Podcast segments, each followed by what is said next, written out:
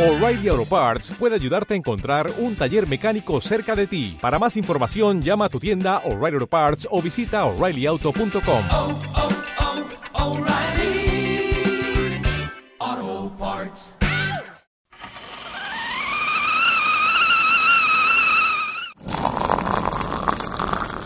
Es la hora del té en la casa de la maestra.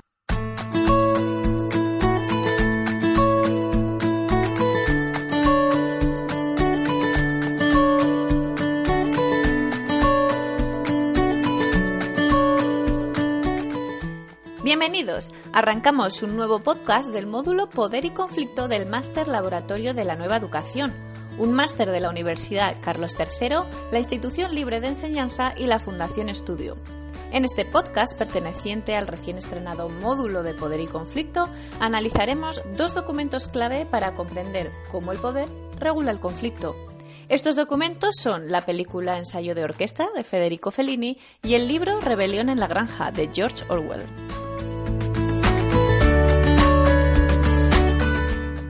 El conflicto es inherente a cualquier relación u organización humana, ya sea una pareja o la sociedad al completo. Siempre surgen diferencias y antagonismos entre los miembros de una organización. La regulación que el poder haga de esos antagonismos, de ese conflicto latente, determinará la permanencia o perturbación del orden establecido en dicha organización. Con ayuda de las obras de Orwell y Fellini, vamos a detectar y analizar algunas de las estrategias de regulación de poder. Analizaremos también el contexto en que suceden y las pretensiones de quien pronuncia las palabras y de quien las recibe. Este conocimiento nos servirá para reflexionar y poner de manifiesto cómo en nuestro día a día nos vemos envueltos constantemente por todas estas estrategias, desde las más duras a las más blandas.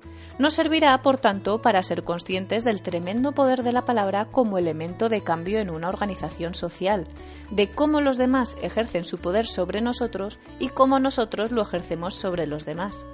En una profesión como la nuestra, la docencia, esto cobra especial importancia.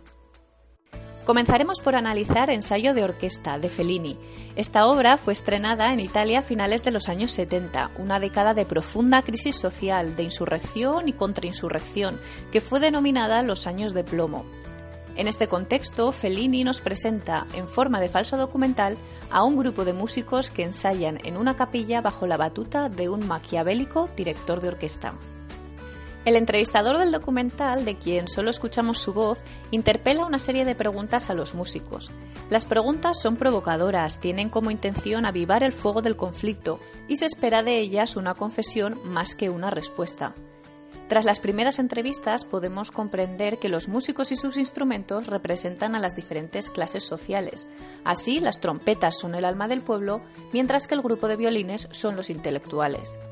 El director ejerce su poder con constantes cambios de estrategia, cruza en numerosas ocasiones la línea que separa mantener el orden con la dictadura con las estrategias más duras, pero también dialoga con el representante de los músicos. Todo ello lleva a que la situación de violencia latente estalle en un acto de agresividad. Gran parte del grupo de músicos se subleva ante la clase dominante representada por el director, aparecen pintadas en la pared, destrozos en el mobiliario y la figura del líder es sustituida por otra aparentemente ideal como es un metrónomo enorme. Este metrónomo tampoco es aceptado por los músicos que desean la libertad total. La anarquía se instala en la capilla hasta que finalmente cae por su propio peso. En ese momento resurge el antiguo líder, el director, quien se había quedado al margen esperando el agotamiento de los músicos en la lucha interna de la rebelión. Una vez agotados y sin voluntad, el director retoma el poder con un discurso seductor y condescendiente, repleto de estrategias blandas, como un Mesías iluminado que llega para arreglar el destrozo.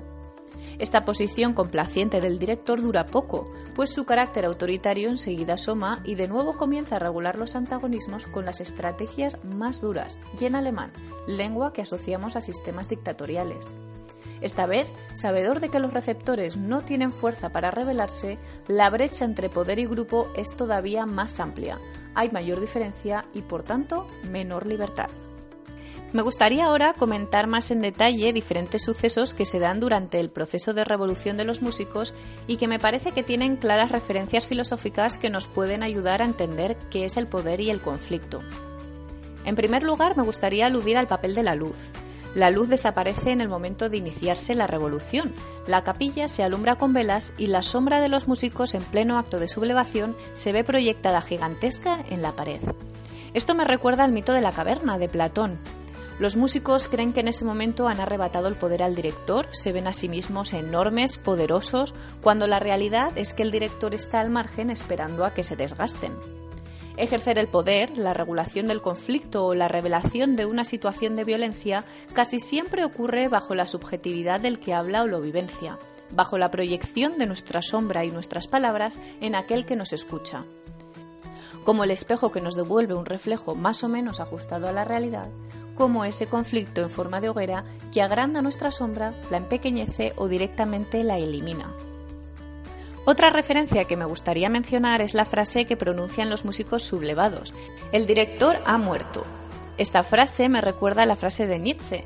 Dios ha muerto. Nietzsche pronunció esta frase como la liberación del ser humano de estructuras imperantes pasadas para que floreciese un nuevo terreno fértil.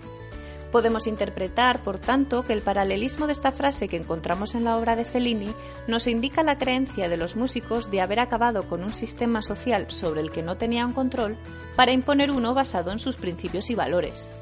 Cuando nosotros ejercemos el poder, ¿acaso no queremos generar un terreno fértil para nuestros principios, valores o intereses? Dejando a un lado la película de Fellini, me gustaría continuar hablando de Rebelión en la Granja de Orwell. En esta obra, escrita entre 1943 y 1944, Orwell realiza una crítica de la Revolución rusa y los años posteriores. Como el asunto que tenemos entre manos es analizar la obra desde el punto de vista del conflicto y el poder, no nos detendremos en mencionar a quienes estaba representando Orwell en esta fábula. Vamos a analizar la obra prestando atención a aquellos momentos en que se produce una perturbación del orden establecido, lo que da lugar a una situación de violencia que puede desencadenar en un acto de agresividad. Comienza la historia con el señor Jones ostentando el poder.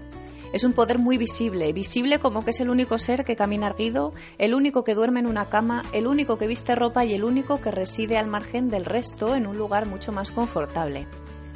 La granja está sumida en una situación de violencia, ya que el señor Jones regula los conflictos con estrategias duras como la expulsión y la represión, menospreciando y ninguneando a los animales.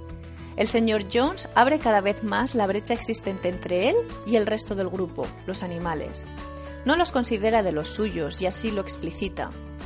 Esta situación de violencia explosiona en un acto de agresividad, la sublevación de los animales.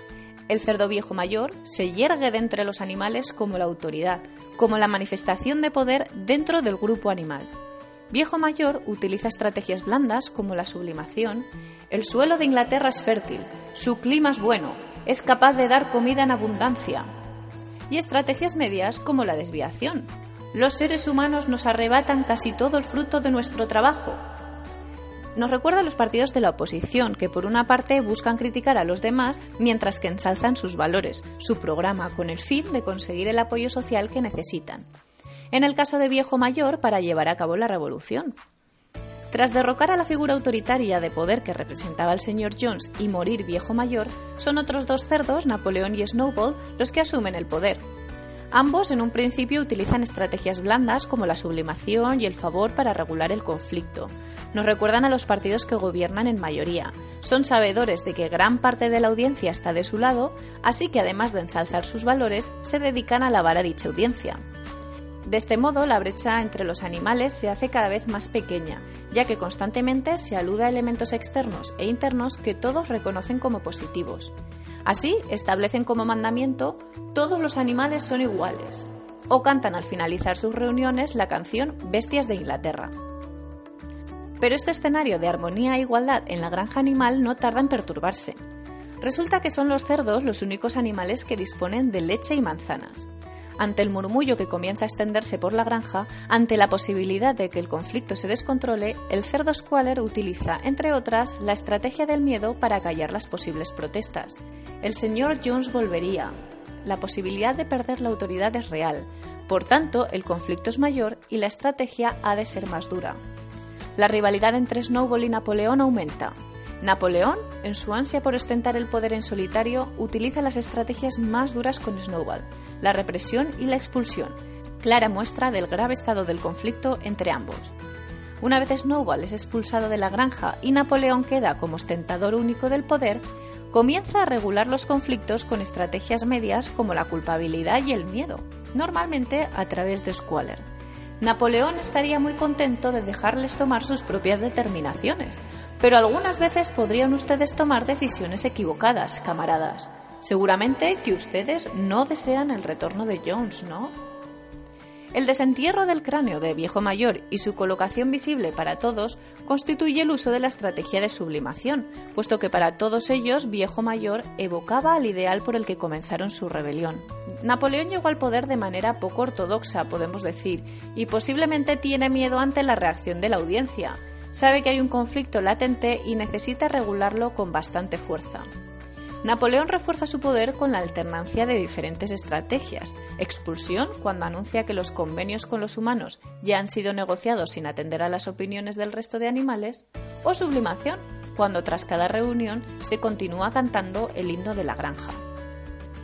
Squaller ejerce de fiel escudero de Napoleón, sofocando los pequeños revuelos que éste pudiera ocasionar también utilizando diferentes estrategias como la de desviación, cuando comunica a los animales que la resolución sobre la prohibición de comerciar y usar dinero no eran más que mentiras atribuibles a Snowball, o como la de culpabilidad, cuando les pregunta si ese mismo asunto de la resolución no será algo que hayan soñado.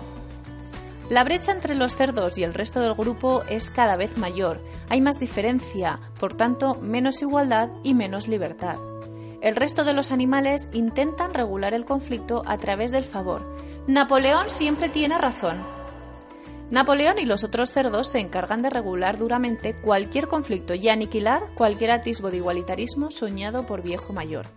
El miedo, la culpabilidad, la desviación, la represión y la expulsión son habituales en sus discursos. Con el paso del tiempo, los cerdos manifiestan aquellos comportamientos que en un primer momento nos permitieron caracterizar al señor Jones como líder y ostentador de poder en la granja. Se mudaron a la casa del señor Jones, comenzaron a dormir en camas, beber su alcohol y a caminar erguidos. Tanto Orwell como Fellini nos ejemplifican con maestría la importancia del conflicto y la regulación del mismo por parte del poder en las relaciones y organizaciones humanas. Así como personas que nos relacionamos y nos vemos inmersas en múltiples conflictos a lo largo del día, este saber sobre el poder y el conflicto nos otorga un conocimiento muy importante para gestionar y regular los antagonismos con los que nos encontramos, ya sea en el ámbito más privado como en el público y profesional.